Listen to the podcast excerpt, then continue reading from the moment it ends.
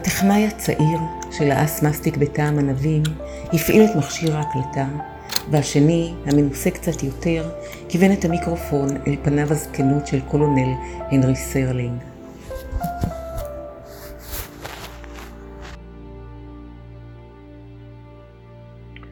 זה מוזר, אתה יודע?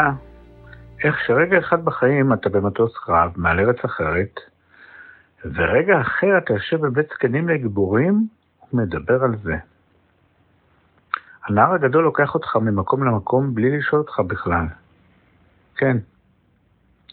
אני זוכר איך זה קרה, בטח.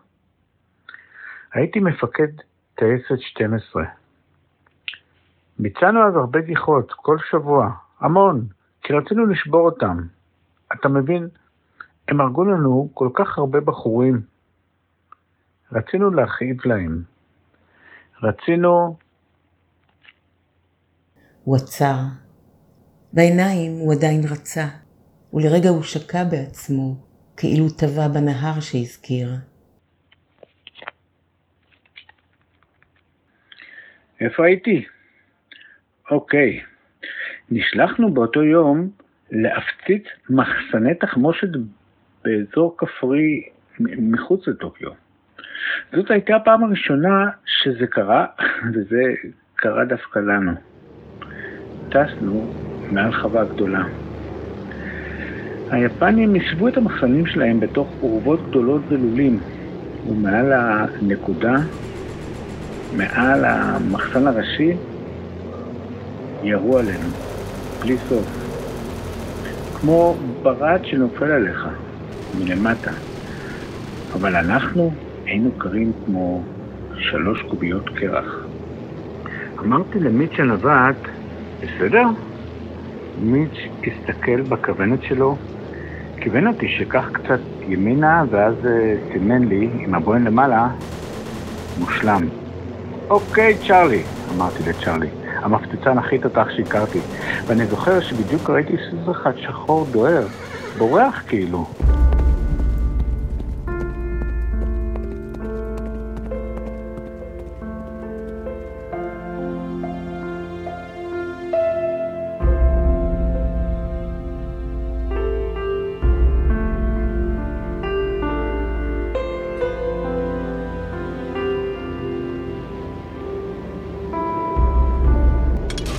שחררנו את הפצצה וברחנו משם בחולצות רטובות וכמה מכנסיים דם.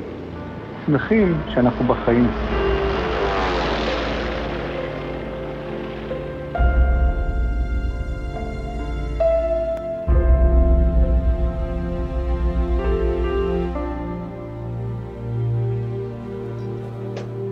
בערב, אדמירל ברנס נכנס למועדון הקצינים.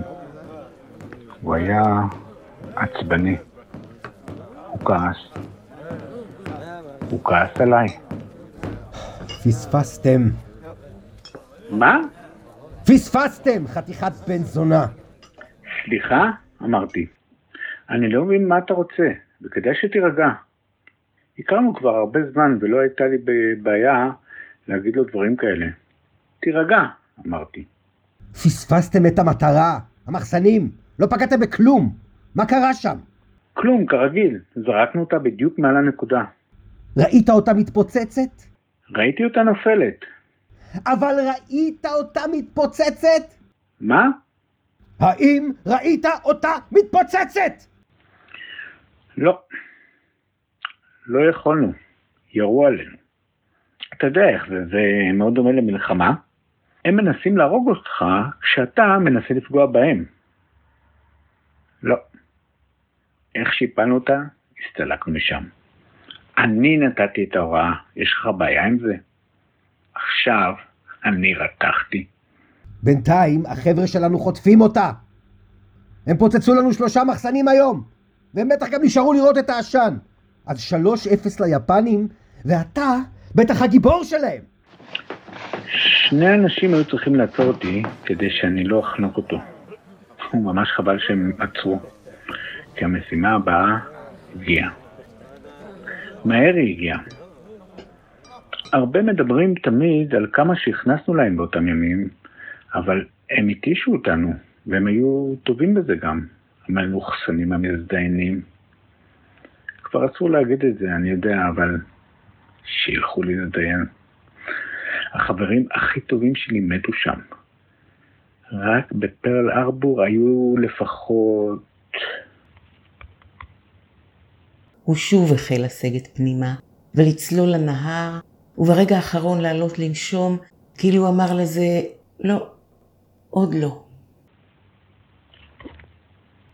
בכל מקרה אמרתי לחבר'ה שאין מה להתרגש מברנס המזדיין. כי הרכילות כבר, אתה יודע, כולם ידעו מה קרה יום קודם במועדון, אבל גם הם וגם אני היינו מתוחים מאוד. וזה לא טוב להיות מתוח בעבודה הזו. לחץ זה הדבר האחרון שאתה צריך. המשימה הייתה לפגוע באונייה שהעבירה מחזור חדש של חיילים להילחם באים. משהו בסדר גודל של אה, גדוד, פחות או יותר. טסנו מעל הים, רחוק מהכדורים שלהם. ואז התחלנו לרדת למטה, והזיעה התחילה לרדת למטה בגב שלי. היינו מעל הנקודה. מיץ' סימן לי מושלם עם הבוהן הגדולה שלו. אוקיי, צ'רלי, אמרתי, וכנראה מרוב לחץ הטאתי קצת את ההגה לפני שהוא שחרר אותה, כי חצי טון חומר נפץ לא פגע בכלום. הסתכלתי הפעם, אפילו שפריץ במים לא היה. בואו נסתלק מכאן. הוריתי ונסקנו בחזרה לעננים. ידעתי שיחסלו אותנו בבסיס כשיגלו. אז איך שירדנו, נכנסתי למשרד של ברנס ואמרתי לו, תרשום, החמצה שנייה. וטרקתי את הדלת. אחר כך שכבתי לבד במיטה עם כל המחשבות. אה, משחזר את הטיסה האחרונה, את ה... זה היה בידיים. לא הצלחתי לישון. כמה שעות עברו, אני לא, אני לא יודע. התהלכתי בבסיס, בין הדקלים, ליד המים, הסתכלתי על האוקיינוס. רציתי פתאום מאוד לשמוע קולות של אנשים, של חיים. אז נכנסתי לחדר המבצעים ופשוט ישבתי שם. לאיזה שעה שמעתי את הקולות. כמו שרוצים אה, להדליק את הטלוויזיה או את הרדיו, לא חשוב מה משדרים, רק לשמוע שיש עוד קולות בעולם. עד שהתחלתי לשים לב למילים. מישהו בקשר היה נורא שמח. בחור צעיר, בטח בלי נערה עדיין, הוא נורא שמח. הוא כל הזמן אמר שהנזק היחיד היה שהם נרטבו. רק הטובים. הוא אמר. בטח אמר את זה חמש או שש פעמים, כי משהו בזה התחיל להציק לי. מי זה? מי מדבר? שאלתי את הסמל שישב שם בחדר. המפקד, זה הסמבץ מהאונייה שכמעט נפגע היום. היה להם ממש מזל. הוא אומר שהם רק נרטבו. כן? תשאל אותו. חכה רגע, נערתי את העצלנות שלי, ניגשתי למכשיר הקשר, הבחור פינה לי מקום. מה השם שלו? סמל נוח. הלו? מדבר קולונל סרלינג מדסל 12. מה שלומך, סמל נוח? בסדר המפקד, רק רטוב. רק רטוב, מה אתה אומר? טוב, אנחנו שולחים לך מגבת. תגיד לי, אמרתי, הצלחתם לפגוע במי שתקף אתכם? אני לא יודע, המפקד. לא יודע? מה זאת אומרת לא יודע? תקף אותנו. החבר'ה פה מתפתחים שזה נפל כאילו מהשמיים, מאלוהים, כמו עונש או משהו. הם כנראה היו גבוהים מדי, המזדיינים המלוכסנים. תוכל למסור להם דש ממני במשימה הבאה שלך, דש חם אש. דש פיצוץ. עכשיו והדליק אצלי את הנורה הראשונה. הנורה האדומה הראשונה. לא ירדתי מהקשר באותו לילה, הפעלתי את כל הפרוטקציה שהייתה לי ואת כל הסמכות שהייתה לי. ניסיתי להגיע למישהו ששירת איפה שהתפוצצו מחסני הנשק שלנו לפני יומיים, אבל לא הצלחתי. לא הייתה תשובה. בבוקר, לא, אה, קרוב לצהריים, ברנס כינס אותנו ויודע מה תהיה המשימה הבאה. בפיקוד הוחלט להוריד את הכפפות, את מה שנשאר מהן הכוונה, לפגוע בבתים של אה, שורות הפיקוד בצבא הקיסר, מג"דים, מפקדי צוללות, מפקדי טייסות וכולי. בבתים הפרטיים שלהם קראו למבצע הזה המקום בו נמצא הלב. המודיעין נתן את המיקומים והמשימה הראשונה תוכננה ללילה. זה נתן לי כמעט 12 שעות להמשיך ולשבת על הווריד של המבצעים ולנסות להשיג את מפקדת המחסנים שנהרסו. בסביבות אה, שלוש בצהריים הצלחנו לשמוע משהו. הבסיס בפינוי, אף אחד לא פה. רגע, רגע, חכה, צרחתי לתוך המכשיר. חכה רגע, מדבר קולונל סרלינג מטסט 12 בפסיפיק. אני מבין שאתם בבלגן, יש לי רק אה, שאלה אחת. המפקד? האם ראיתם מה פגע בכם? המלוכסנים המזדיינים, מצטער על הצרפתית המפקד. ראיתם את המטוס שלהם? לא ראינו כלום המפקד, חוץ מהאש חמימים ומטוגנים. תודה אמרתי, וכמעט שבאתי להניח את המיקרופון. חייל, בני, שיקרתי. יש לי עוד שאלה אחת. המפקד,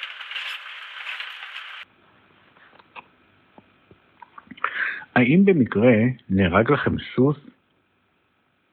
הייתה שתיקה ארוכה בצד השני.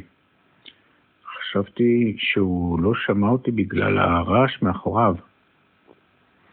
האם במקרה נהרג לכם סוס? חזרתי. זאת בדיחה מזדיינת? אני מבטיח לך, חייל, זאת לא בדיחה. מי זה? אתה חושב שזה מצחיק? רגע אחד, הייתי חייב לשאול, אף אחד לא מנסה להיות מצחיק. חתיכת סוטה, אם בשבילך פודינג בדיחה, אני זה שהיה צריך לירות בו. הקשר נפל לי מהיד. מצאתי את עצמי תולה את ברנס במשרד שלו. אומר לו בשכנוע עמוק דברים די הזויים. אתה מכיר את זה, איך שבסרט אימה, כשמגיע מפלצת מעולם אחר והדמויות אחרי כמה דקות מתייחסות אליה ומדברות עליה כאילו שהיא כבר חלק מהמציאות. כאילו שהן uh, התרגלו. אני מניח שזה מופרך ואולי גם מצחיק. פעם חשבתי שזה די מצחיק, אבל זה בגלל שאין להן זמן. אני מבין את זה עכשיו. הן רוצות לחיות. הדמויות. הן רוצות לחיות. הן ומי שיקר להן. על זה הן חושבות. גם אני רציתי ולא היה זמן ומצאתי את עצמי אומר לו את המילים המטורפות הבאות. אני לא צריך עוד נורות אזהרה אדומות. אנחנו יורים על עצמנו, ברנס. זה מה שקורה פה כבר יומיים. המחסנים, לא פספסנו. פגענו בדיוק איפה שצריך, אבל אצלנו, אצלנו הם התפוצצו, הספינה. אני ברגע האחרון הזזתי את ההגה מהלחץ והפצצה נפלה למים. בגלל זה הבחורים שלנו נרטבו, אתה מבין? כרגע, הדבר היחיד שאני מבין זה שהשתגעת. משהו קורה, דפקתי עם אגרוף על השולחן שלו. אני זוכר שהגלובוס נפל על הרצפה והתגלגל. משהו גורם לזה שכל מה שאנחנו מנסים לפגוע בו נערץ אה, אצלנו. מה גורם, הנרי? אני לא יודע. אולי זה היפנים, אה, איזה נשק אה, הגנה מתקדם, אני לא יודע. הנרי, תתאפס, הנרי. תחשוב על החיילים שלך. אתה מוביל אותם היום לתוך טוקיו. לא יזרקו עליכם שם פרחים וממתקים. אלוהים יודע אם תחזרו בחיים. אבל אתם חייבים לפגוע היום. חייבים לגמור כבר את המלחמה הזאת. חייבים לזעזע אותה ולשים לזה סוף. יותר מדי מתו כבר. אנחנו יכולים לשים לזה סוף. סוס, ידעת שבבסיס של המחסנים נהרג סוס שחור? הם היו צריכים לירות בו. אז? אני ראיתי סוס שחור בדיוק לפני שהפלנו את הפצצה. ברנס נראה עייף. הוא תמיד נראה לי עייף, אבל הפעם הוא נראה כמו מישהו שמגן הרבה מאוד זמן על משהו ושהוא כבר מותש מזה. הנרי, הנרי. אני נותן לך ברירה למען כל החרא שעברנו. אתה יכול לפרוש מהמשימה היום, להשאיר את החבר'ה שלך עם מפקד אחר ולהתפלל שהם יחזרו בשלום. אני ראיתי מה קורה כשהם לא חוזרים, הנרי. ראיתי מה זה עושה למפקד, ומה הוא צריך לחיות אחר כך. אבל אני נותן לך גם אופציה שנייה. אתה יכול לשכוח ממה שכרגע אמרת לי, ואני מבטיח שגם אני אשכח. זה יישאר בינינו. אתה תעלה למטוס ותעשה מה שאומרים לך, כי אנחנו במלחמה שאנחנו חייבים לנצח ולא מצליחים. אתה יכול לנחש מה החלטתי בסוף. הבנתי שבכל מקרה ישלחו לשם מישהו שיעשה את זה. שזה לא הוגן שמישהו אחר יצטרך. וגם אה, אולי באמת ברנס צדק. אני נשברתי. הייתי צריך לאסוף את עצמי בחזרה כמו קצין ממושמע. בכל זאת, קצת לפני שעת השין, ביקשתי מהם עוד טובה אחת במבצעים. הלו? הלו? כן? כן. אגי, זה הנרי, את שומעת אותי? כן, כן, אני שומעת. ידעתי שזה אתה, אתה בסדר? אני בסדר, כן, הכל בסדר, מה שלומך? אני בסדר. דברה בסדר. מה שלומה, אגי? אנחנו בסדר. אנחנו מתגעגעות אליך.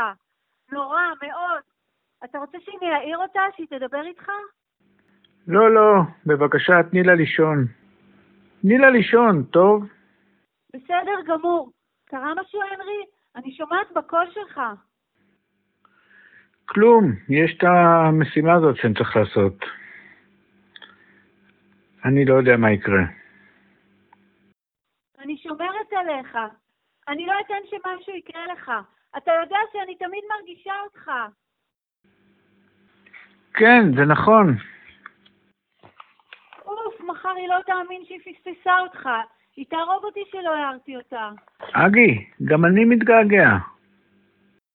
אני יודעת, הנרי.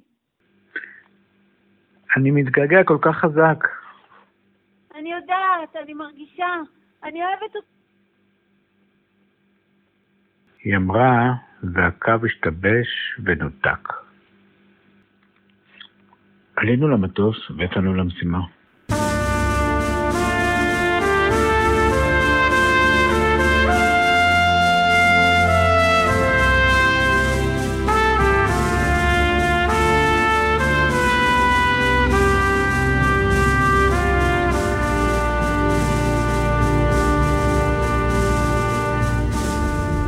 נכנסנו לטוקיו, אף כדור לא פגע בנו, לצערי.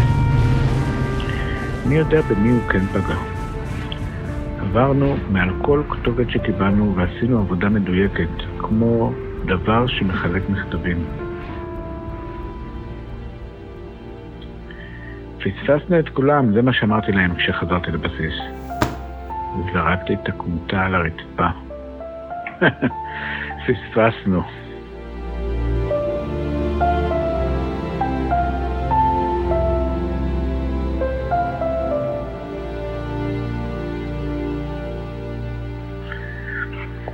למחרת התגלו הזוועות בבית.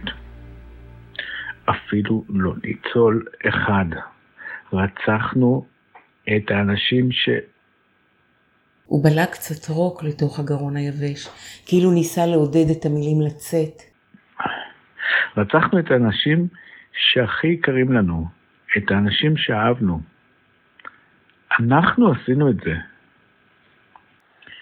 הפיקוד הבין. הנשיא הבין.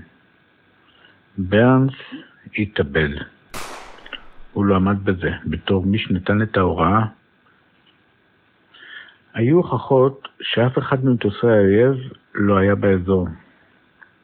וזה לא קרה רק אצלנו, זה קרה בכל מקום. הבנו שאנחנו חייבים להפסיק. לא היו יותר משימות אחרי זאת.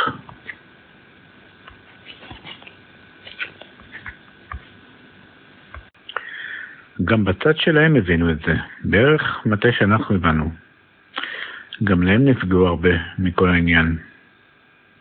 די מהר נחתם ההסכם וכולנו חזרנו הביתה.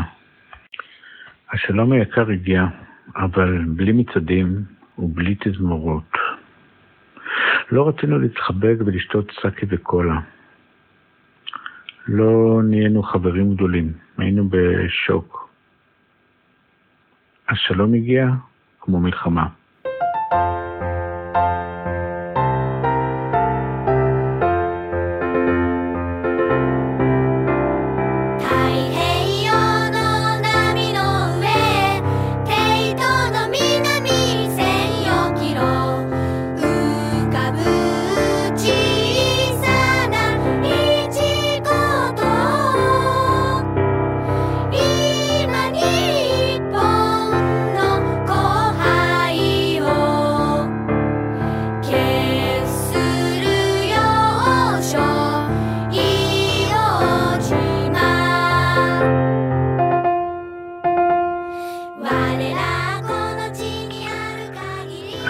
חזרתי להיות רווק, כולנו חזרנו רווקים משם.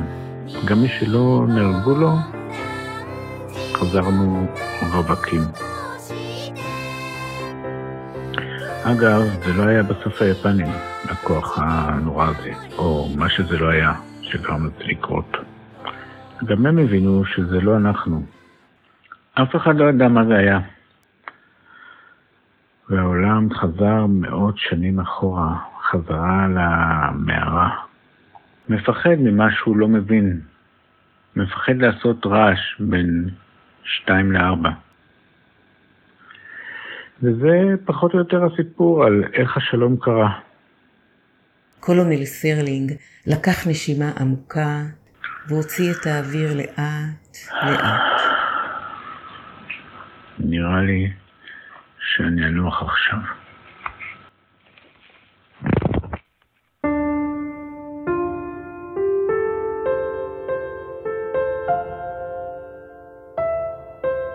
המיקרופון הורחק ממנו, והוא עצם את עיניו וגולגל בכיסאו בעדינות לעבר המסדרון.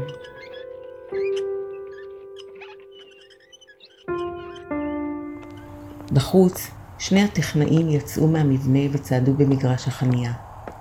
הצעיר יותר, שהיה אחראי על מכשיר ההקלטה, נאבק בבחילה וירק את המסטיק הטפל על המדרכה.